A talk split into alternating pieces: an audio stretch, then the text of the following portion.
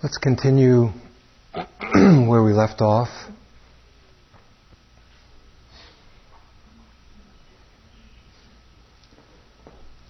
If you recall, it had to do with keeping the mind that decided to practice.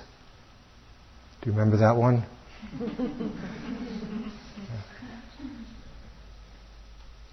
and how has that one been for all of us? And mostly keeping the mind that decided to practice compared to all the other minds that we might keep, which don't really want to practice, mainly had to do with samadhi up until now. So that keeping that mind meant time and time again developing the ability to come back to the same object the breath over and over and over again. And then when we can hardly stand it anymore, again and again. And so for that particular practice, that's the quality that we were developing.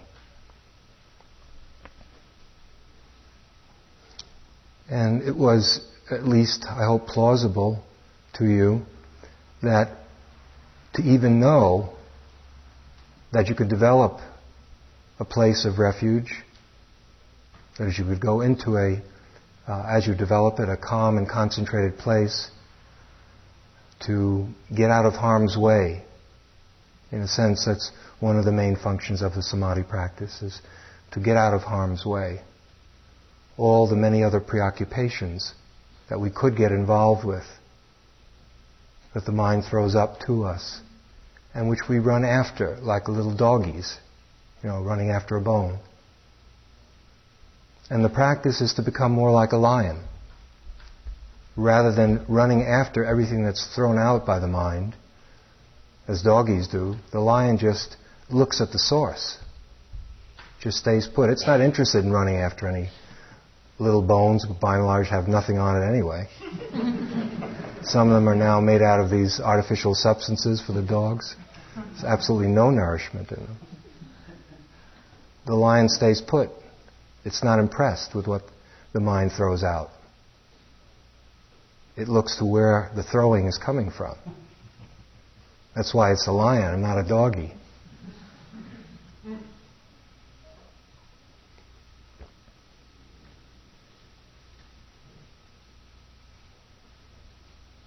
Just so don't we uh, don't see the samadhi practice as um, too much of preparation for something else. That is, it's true. It's developing a calm and stable mind so that it can be used for something else. That something else being uh, wisdom, the pursuit, the promotion, the development of wisdom, investigation. But it's in its own right invaluable. In some ways, simply that you can get out of harm's way, that you have a place to seclude yourself in, to refresh yourself, to nourish yourself so that it's possible to live fully in the life of wisdom. But also, when you're in a calm and concentrated state, that is a real moment in your life. It's not as if the only reason we do it is to get on with vipassana. Because the truth is that whatever we encounter is our life, no matter where we are, from moment to moment. Even though very often we look at things as if that's not so. I'm here in order to get there, and we're not particularly concerned about the quality of life here, because after all, it's only a means to get there. But in its own right, it's a good way to be alive, to reside in stillness. For example, the Buddha, even after enlightenment, would take extended periods of time, and uh, in one sutta he made it very clear that he would use the breath. Now, there was no place for him to go. It's not that he had to achieve something else. He would use the breath to live in stillness for extended periods of time. Because it was a good place to live, to hang out. It was also very good for physical health and so forth. So it's just another way to live. Now we move to wisdom, if you recall, the, these are guardians of the heart. And some of you have gotten a little confused by that term. The heart, or chitta. Uh, it's used very much in the Thai forest tradition. Uh, I can't say that it's used in all the Buddhist traditions, but it is used there. It isn't uh, to answer a few of the questions, and maybe fewer notes as a result. Um, depending on how you use mind, that it sometimes it would mean the same thing, and at other times it would it would mean something rather different because the English words are not used in a uniform way. Sometimes mind is used in a limited way, limited meaning the psychological functions, thinking, remembering, perceiving, imagining, and so forth. Uh, the materials that psychologists work with. And if it's used exclusively that way, the chitta goes well beyond that. It includes that. So the heart, as we use the, the term heart, goes beyond that. Um, if the mind is used in another sense, for example, in Zen sometimes they talk about no mind, or sometimes big mind, then it's getting more, probably the same or similar as this usage, uh, which is a, it includes uh, this is another, I think, kind of question that at least a few of you have had. Heart doesn't, isn't limited to just to sentimentality or sentiments or just emotion. It includes them, but it goes well beyond them. Uh, the chitta is that which knows in us. And the depth to which that knowingness can be is, of course, the depth of a Buddha. Uh, complete knowing, completely accurate and true knowing. We also know, each one of us, but uh, not, correct, not correctly all the time.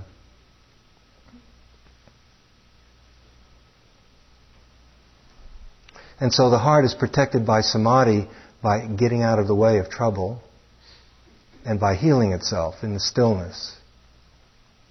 Now, when we come to wisdom, we get involved with a term that's extremely important.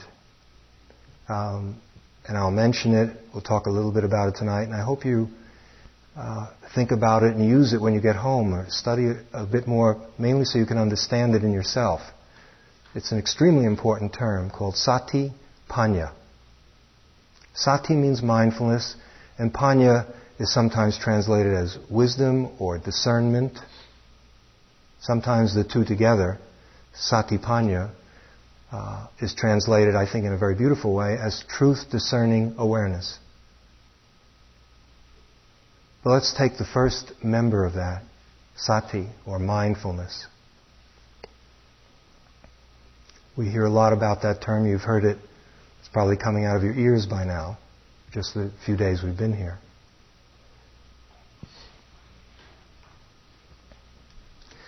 Just to, to give you a feeling for it, with a, di- a few different notions, all of them very similar but just slightly different. What is this mindfulness? What is it? Or what's it like?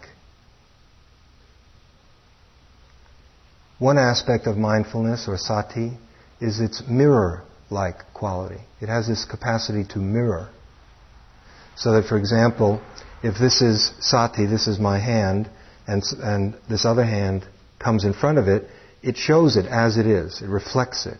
And if I take my hand away, then the sati would show that plant because that's just what's in front of it. There's no residue. It's not like this left anything on it's the mirror, assuming it's a, a pure mirror, it's not cracked, etc. So it has this ability to reflect what's in front of it. And when we aim our attention at what's happening, there's that mirror like quality. It also is unbiased. It's unbiased in the sense that it's equally interested A mirror is not going to say, well, I don't want to reflect that. That's okay. That, this side of the hand is alright. I like that. I'm going to reflect it. It's unbiased. That's part of what mirroring means. It's not judgmental, which is pretty much the same thing or similar, in that it doesn't like certain things, and so it, it doesn't really look at them as carefully. And so there's a kind of evenness to it in this mirroring quality. It's preconceptual. It has nothing whatsoever to do with thought. But as we're learning mindfulness, if you look carefully, and probably all of you know this, we have these few moments of this preconceptual knowing, and then thought comes in very, very quickly. And as the practice deepens, one of the things that happens is the duration of these preconceptual moments lengthens. Whereas there's a mirroring and a reflecting of what's happening without thought in a more clear way uh, for, a, for a longer period. It has no goal. Mindfulness has no goal at all. This is an important one. Many of the questions in the groups have to do, sometimes people will say, well, I looked at it and it didn't go away. Have you ever said that or heard other people say that? That's not the job of mindfulness. Mindfulness, its only goal is mindfulness. Its job is to see. Now, the truth is, we know that sometimes it does go away. Because mindfulness, the seeing is not, is a very powerful and very subtle energy. The more subtle it becomes, the more powerful it becomes. And that's why Krishnamurti could talk about it as the flame of awareness. It's one image for it.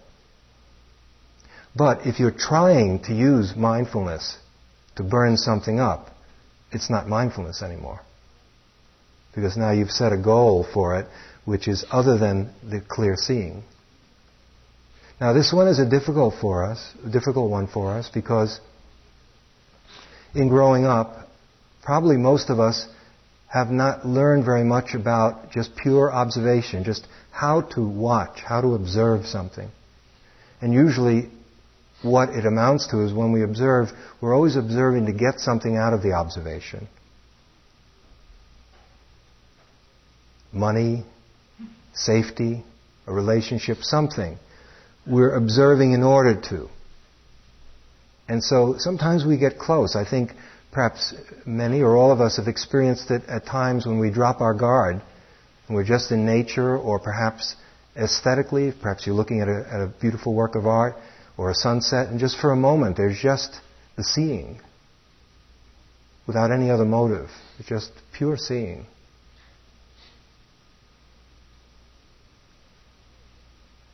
And so if you're looking at something and asking the question, well, it didn't go away with this appointment, uh, you have to see that that isn't what it's about. I mean, if it goes away, fine. But if it doesn't go away, that's not the issue. What we're attempting to do is to place our attention on that which we're attempting to, to see. Another important aspect of sati or mindfulness is that it only happens now, right in this moment. That's all. So you're either going to use it right at the, whoop, too late. Or that's it. It's not mindfulness otherwise. It could be something else. So it happens right now, all those qualities. It's also something that, contrary to some people's misconception of it being a kind of cold or distant kind of thing, it's not looking with a spyglass or with binoculars. It's participant observation. In other words, you become, you become one with what you're watching. You participate in that which you're observing. It's very different. It's intimate. And as the practice deepens, I think it's safe to say that what it is is training in intimacy. Intimacy in the sense that uh, we experience everything with greater sensitivity and more directly, whether it's a sound, or a taste or a bodily sensation or whatever it is. So we participate in uh, what it is that we're mindful of. And the frame of reference is not self. It doesn't have to do with I'm being mindful. Although, as we begin it, of course, that's what we're doing a lot of. And that's very much related to the results. How can we, how could it be otherwise? We can't help ourselves. we come to the practice wanting something from it, and that's only natural. And we want it for some kind of a self.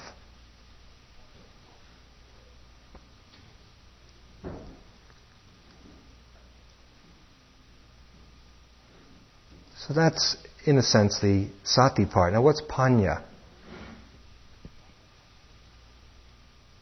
or discernment or wisdom or wise seeing. It's when it's when things are, are going well in the practice, it's you can't separate it. It's very difficult or almost impossible to separate it.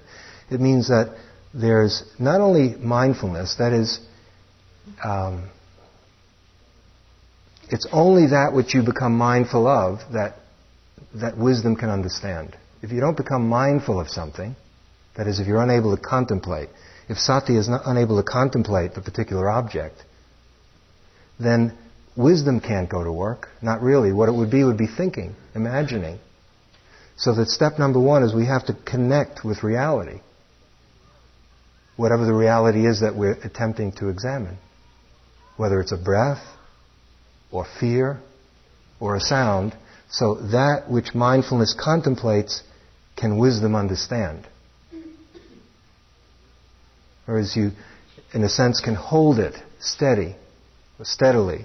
And then there's something in us, a kind of intelligence, that begins to grasp something about that which you're examining. They're closely related. We begin to see the characteristics, we begin to see the features of the object that we're being mindful of.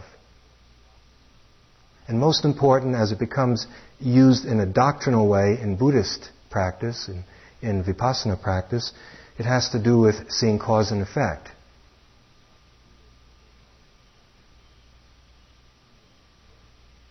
In one sense, that's karma. It's also seeing from moment to moment how we put together problems, how uh, I think the, the model of learning, the Dharma model of learning, is a very simple one. Let me suggest what I think it is, and then we'll go on uh, because we'll be dealing with other examples which are not as obvious.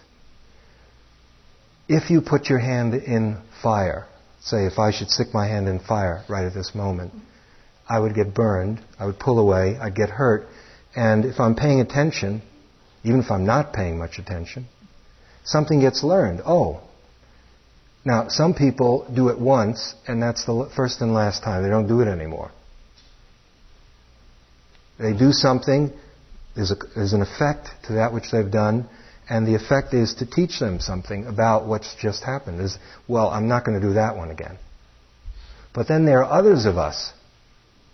We stick our hand in the fire, we get burned, and then instead of stopping, we go looking for the most extraordinary ointment there is in town. The latest Swiss ointment that we can put on the burn and just great bandages and uh, and then we talk wonderfully about how it only took about two months to heal, and then we are ready for it again, and then we stick our hand in the fire again. Now, clearly, fire is a pretty easy one. Most of us learn that one quickly. But I mention it only because it's a paradigm for the way in which we can learn about other things which are often uh, not so obvious. In fact, they may appear to be one thing that's quite desirable, and yet we keep getting burned because we don't understand. So that the sequence goes mindfulness, if we can contemplate something, if mindfulness can contemplate something, then discernment comes in and understands it and it's through the understanding that we can let go. Now, if you recall, the other evening we talked about the Buddha saying that the no taste surpasses the taste of the Dharma. And that stillness, the stillness that comes from samadhi, for most people is the beginnings of that taste. But then the taste of letting go is even deeper. Even though we resist it so much, we don't want to let go. We want to hold on.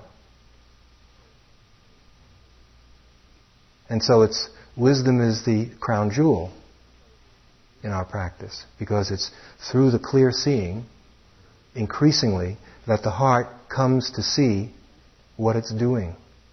It learns about, it learns how to care for itself. What we've been talking about, probably for the whole retreat, is how to take care of our own mind, our own heart, to care for the chitta. Now, we're usually too busy using it and then trying to patch things up or enjoying some of the, the fruit of when we use it in a, in a nice way. Here we're pushing the frontier back a bit, more deeply. And what we're interested in is how to care for this chitta, how to care for ourselves. You know how we all say to each other, take care. Be good if we did. And we often do on certain levels, and this is just perhaps the most subtle level of caring for ourselves, and the most important. Okay, now what um, is discernment discerning? What's, what's it got to see? What's it looking for? Wisdom can be used in a generalized sense, and one, in one way is just to know enough to get in out of the rain, which probably all of us don't know from time to time. I didn't a little while ago and I caught a cold. But most of the time I do get in, know enough to get out of the rain. Or just the kind of know how that makes life easier. If there's a very loud sound and we're trying to talk, we pause and we wait until, let's say, the truck goes by, and then when it's gone, then we start to speak. Because if we speak while the sound is going on, no one will hear us. These are little pieces of intelligence that we use which enable us to live uh, more happily. So that wisdom is the science or the art of happiness. How to live happily. The reason it's needed is because we often live foolishly. And in this practice, the wisdom is taken, comes out of the foolishness. We're watching what is.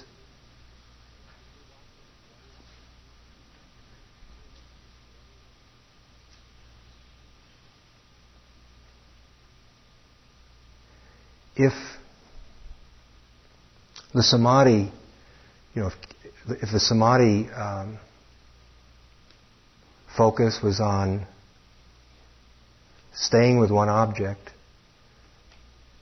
What we have to do now as we move into uh, work with vipassana, it's bringing attention to the way things are.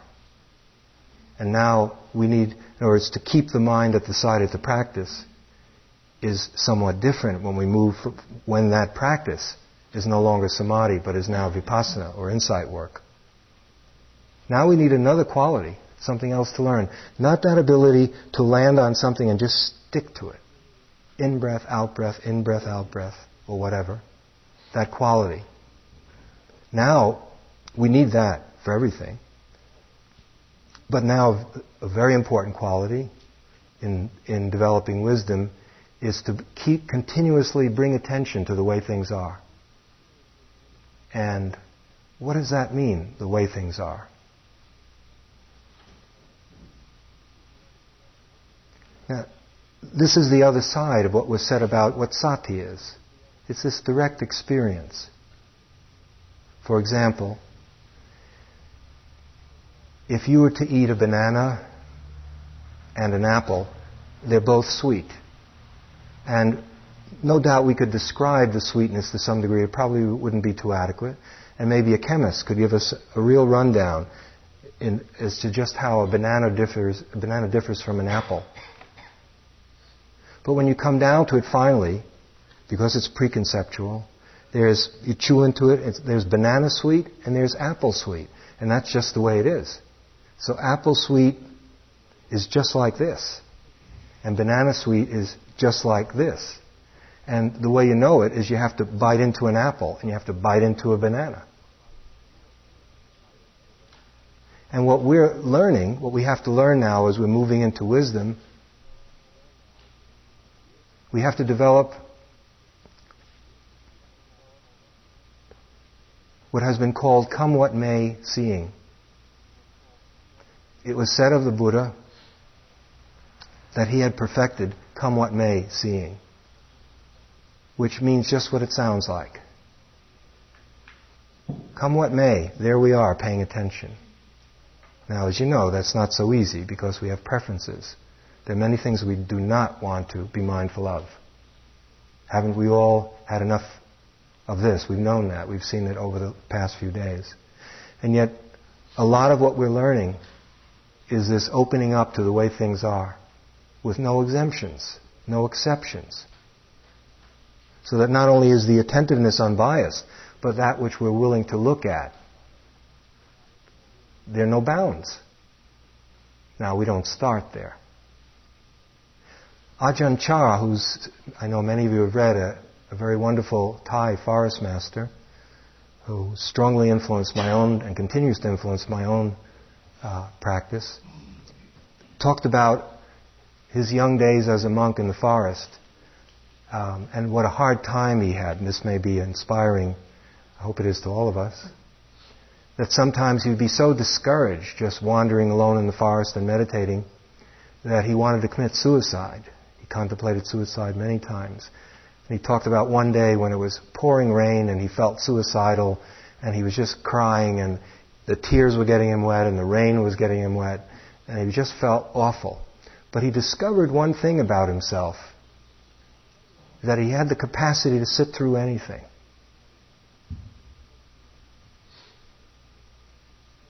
Now that's what we're developing. We're learning. It's not. It's not something that happens automatic with the snap of the fingers. We're learning how to gradually extend the range of what it is that we're able to allow in and to fully experience. So that we can see the way things are. If we have a very narrow range, then we're only seeing what we want to see. For example, if you just limit this to self knowledge, you can't sort of want to get to know yourself. You can't kind of want to get to know yourself. Well, I sort of want to know this side of myself, but, and I don't mind presenting a few token awful things about myself to show you how open I am or how willing I am to learn. But no, not that one. So that self knowledge really has to do with constantly, gradually being able to open to more and more. And those of you who have practiced for a while, I think it's safe to say that that's what happens as you practice. So much so that at times we invite trouble because we know that it's a wonderful thing to do. But we invite just so much trouble so that we can grow a bit, not too much, so that we're overwhelmed. Again, in the Thai forest tradition, uh, they use the form of training, which I'm not suggesting we do, but we have our own versions of it. They would often practice, the, the main teacher who started this practice was a man named Ajahn Mun. And he and the, the yogis who practiced with him would go to the most dangerous parts of the jungle where there would be tigers and snakes and the reason they would go there, and sometimes wild elephants, because of what that would provoke. In other words, that would flush out fear. and so you can read the lives of some of these uh, meditators. They would do things like do their walking meditation right within the range of, of tigers. They could hear and smell the tigers.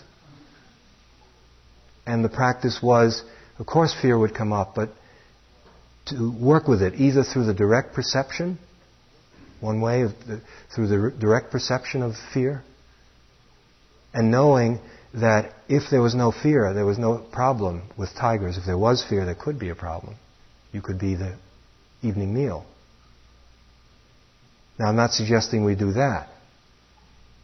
And they used other methods as well. But the main thing is that they took on a challenge to actually invite some of the qualities inside us that we most want to avoid. And we, in our own way, do it. And more and more, I, uh, in my own practice, and I know some of you rather well, I know you do it. For example, if you should take, do a self-retreat by alone, not at IMS, and ideally not at any place with Buddhas or anything like that, but just say in a house somewhere or a hut.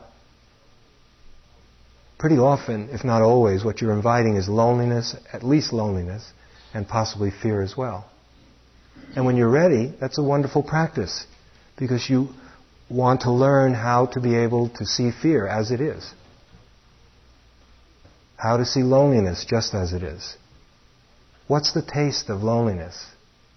What's the taste of fear? Now, most of us are not looking for that, are we? We're trying to get away from that. And so I'm just, I'm taking, to me, these are not really extreme examples, but to some degree they may seem that way. But it's something that we grow into.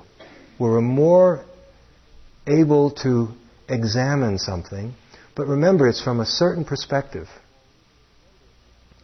If you recall some of the ideas about sati, it's not to look at something so that it goes away. We're bringing attention to something just to see the way it is. If there's irritation, how's it like for the heart to have irritation in it? Can we contemplate irritation? What's it like? What does that feel like? That, oddly enough, is the most practical thing you can do. And it's when we start becoming what we think is practical by trying to make awareness into a kind of ray gun or something, or, you know, we aim our awareness at something in the hopes that it'll fall down and leave us alone. That isn't the practice. So the practice is surrendering to the object as it is and letting it reveal itself, letting it tell its own story in its own language. And we're coming to that slowly and gradually. Can you allow a breath to just be what it is? Can you just feel an in breath just as it is? It's not even a breath, it's no words. Or what we call the kilesas. There are no kilesas. There's just what's there. But we have to communicate. But let's say there is something like anguish. Can you let that in? Can they now? In order for that to happen, there's a lot of preparation. Some of which is the samadhi work.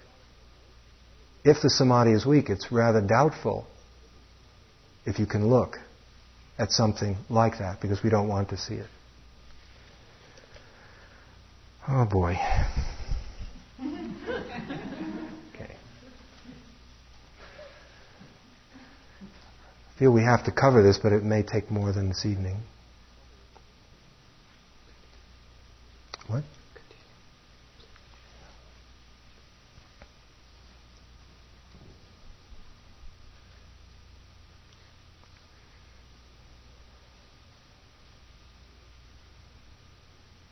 Mainly what discernment is attempting to see is what the kilesas are trying to keep us from seeing. Now, this is, a, this is from the point of view of the Buddha's teaching. This is a doctrinal point of view. You're not asked to believe in it because this is not a belief system. But what you are asked to do is to consider it and then to test it in your own practice, in your own life. The teachings are saying that everything is impermanent. Anything that has the nature to arise also always has the nature to pass away wherever you look. There's nothing exempt from that. It's an ocean of impermanence. Not only that, that this impermanence, and to, to a great extent because of the impermanence, there's a lot of unsatisfactoriness and uncertainty in the world. We never really can depend on anything. Things keep changing in ways which we never anticipated. And there's no solid self, no core, no enduring entity that can control this process that I've just described, that can stand up to it, that's strong enough that can say, all right, I can stand up to impermanence and unsatisfactoriness. I'm Clark Gable, I can do that. Or I'm Joe DiMaggio, or I'm Buddha, or I'm Jesus Christ. No one can stand up to it.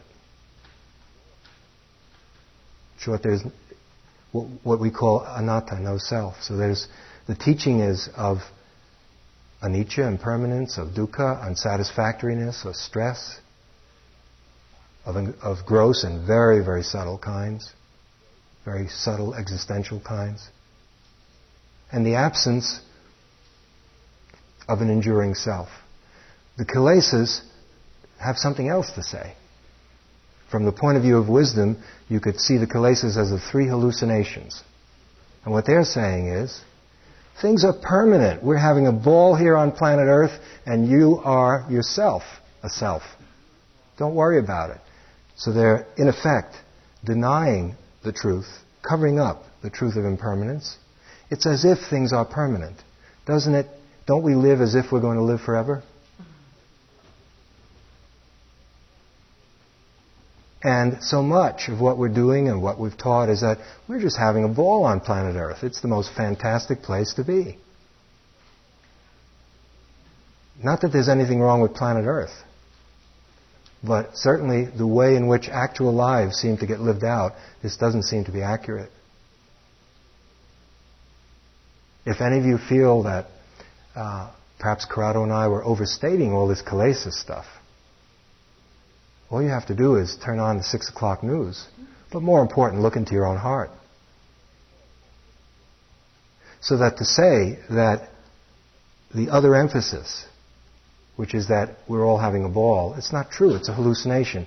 Which is not saying that there, are, there aren't great wonders in life and extraordinary joys, which there are.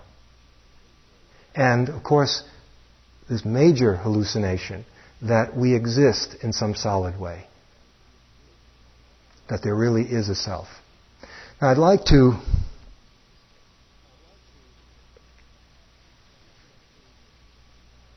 at least lay the groundwork tonight for something that we can continue. Um, the work of, of wisdom is to bring sati, that we've talked about a bit, and panya, this discernment, to bring them together so that they can focus in on some aspect of experience, and not only to be attentive of, of this aspect of experience, but to see it clearly, to learn about it, to understand the way it is. And from the point of view of this wisdom perspective, the way it is is that it's, if it arises, it will pass away, it's impermanent, there's a current of unsatisfactoriness that runs through existence, periodically covered over by lots of joy. But there's this current that runs through all that exists. And there isn't any coherent or enduring self. And so the job of wisdom is to begin to really see that now let's take the most difficult one first. This anatta, because it's already come up in the groups, and if we can say a little bit about that tonight, of course, even impermanence and dukkha have their profound aspects. It's not just the obvious stuff, but at least we can grasp those. It's the, the self, this not self thing that drives people crazy. I don't know, maybe this is a unique group, but most people at first resist it or hate it or don't understand it or think they do but really don't. It's a very profound one. It's, it is the final kind of understanding. It leads into understandings of emptiness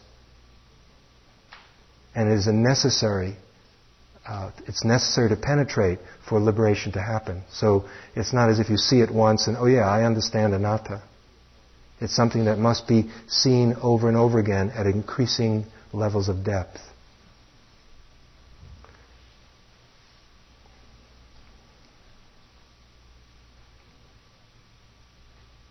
Not that I always fully understood it or fully understand it now, but I've wrestled with it for a long time.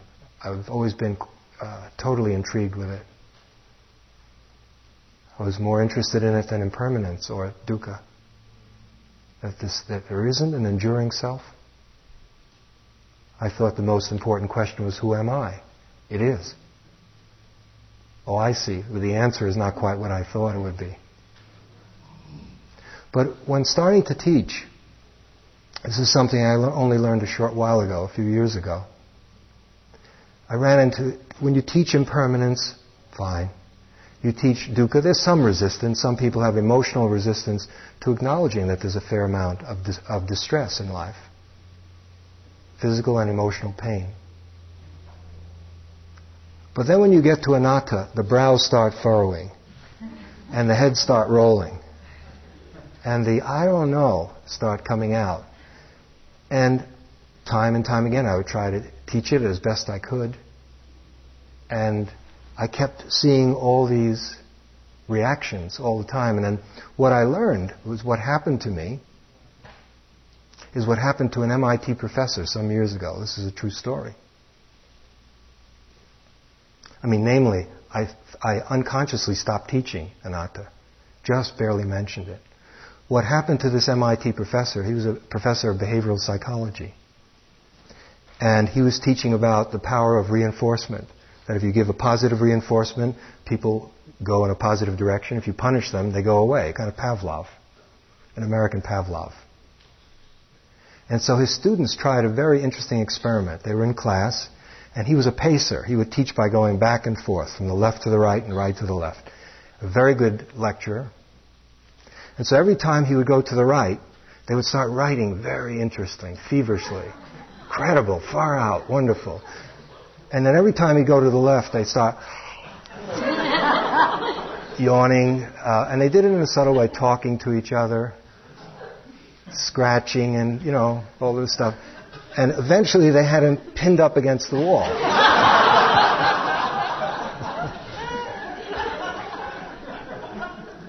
he just couldn't move. And it took me a number of years to realize that's what they did to me. At a certain point, I just simply stopped talking about it because I got tired of those furrowed brows and the quizzical looks and the antagonism, and you know, then it would become very intellectual, and I hated that. And I didn't know how to get out of it, and it was too late, and I started it.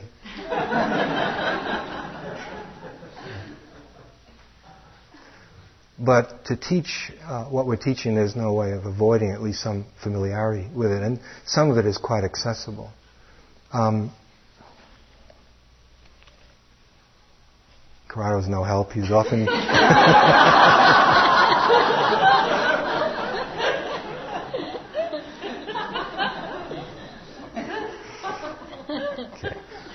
Um, I think what we'll do is, uh, so we can have the groups and that we can have the walking and so forth, and the retreat maintains some balance. We'll continue uh, with with the, what satipanya is and with some practical applications um, uh, next time. Okay.